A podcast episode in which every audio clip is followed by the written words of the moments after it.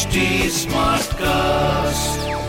You're listening to a Hindustan Times production brought to you by HT Smartcast. Hello and welcome to my weekly podcast, Tales from Delhi. I am Shiv Sunny, an on ground reporter with Hindustan Times. In my podcasts, I'll bring to you human interest stories from Delhi, one or two every week. These are everyday accounts of survival, of inspiration, and of change. But to what extent? That's up to you to decide. As for me, I'll make some space for the stories to do the talking. What happens when protectors become predators? Like they say in Hindi, जब रक्षक ही भक्षक बन जाए This episode is on one such story. It is as diabolical as a crime story can get. Since this crime involves sexual assault and killing of a minor girl, I will not reveal the identities of the people involved in the story. So, I'll take you through the story in a linear fashion and introduce the characters first so that you are not confused. This crime happened in an East Delhi neighborhood where mostly economically weaker section of the people live. These residents included a middle-aged couple who suffer from leprosy. The husband rides a cycle rickshaw and his wife, who is physically challenged, makes a living by begging. Together among them, the couple also received a monthly pension of rupees 5500. On the face of it, this couple would come across as normal good people. They had decided to look after the couple's 17 year old niece and they had brought the girl from her village in Bihar and began caring for her.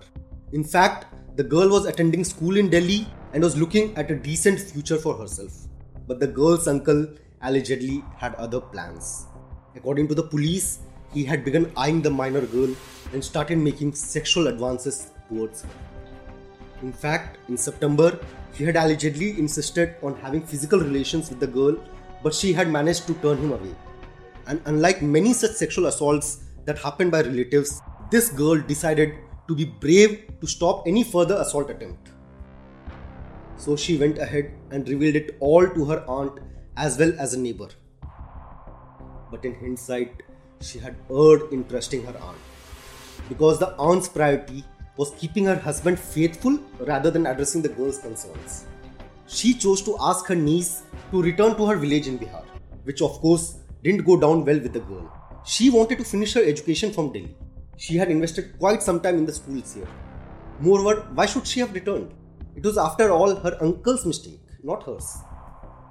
The girl insisted on staying back in the city, and that resulted in frequent quarrels between her uncle and aunt. The poor girl wouldn't have imagined what all this would end in. As it turned out, during one such quarrel, the aunt angrily told her husband to kill their niece if that was the only way to keep the man away from the girl. And the man surprisingly agreed. According to the police, he also convinced his wife to join him in the murder plan.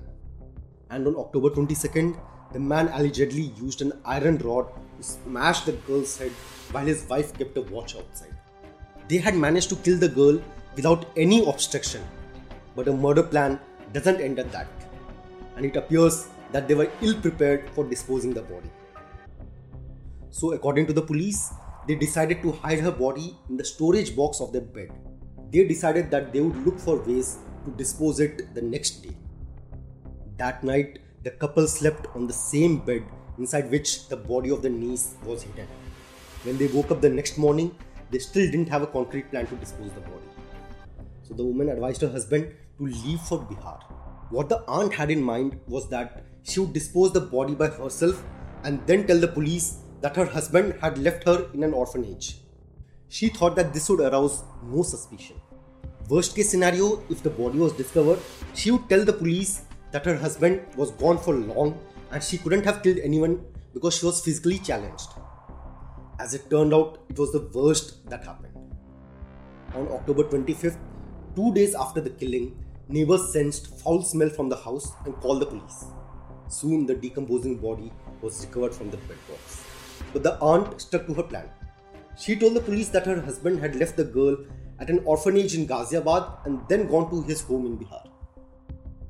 At that point, even the police didn't suspect that a physically challenged woman would have any role in killing her own niece. so they assumed her husband to be the primary suspect and they began checking all the orphanages in Ghaziabad.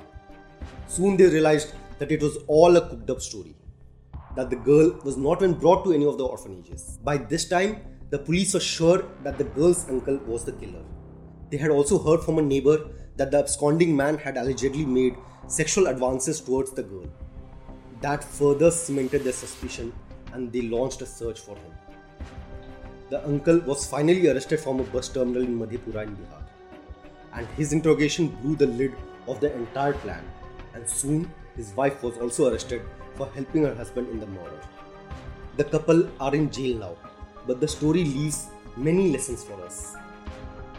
The most important of them is to take all complaints of sexual abuse seriously and report them to police even if the abuser is a close relative. Had the girl's aunt done that, or even the neighbor in whom she had confided about the abuse, we may not have lost a young girl who wanted to study and have a better future. That's all for today. We'll meet again next week with more such heart touching stories. Until then, if you have an interesting anecdote to share, please get in touch with me on my Twitter handle at Shiv Sunny. Or you can also reach us at HT Smartcast on Facebook, Twitter, and Instagram. If you want to listen to more such interesting podcasts, log on to www.htsmartcast.com. Thank you. This was a Hindustan Times production brought to you by HT Smartcast. HT Smartcast. Apple, and I'm here to invite you to come and listen to my new podcast series, Raising a Pro. It's the most intimate sports related conversations you will hear. Each week, we explore the journeys of some of your favorite NFL players through the eyes of those that know them best. From Joe Burrow, DeAndre Hopkins, Myles Garrett, Ezekiel Elliott, Nick and Joey Bosa, just to name a few. With exclusive insights and information, we leave no stone unturned. Subscribe now to Raising a Pro on your favorite podcast app.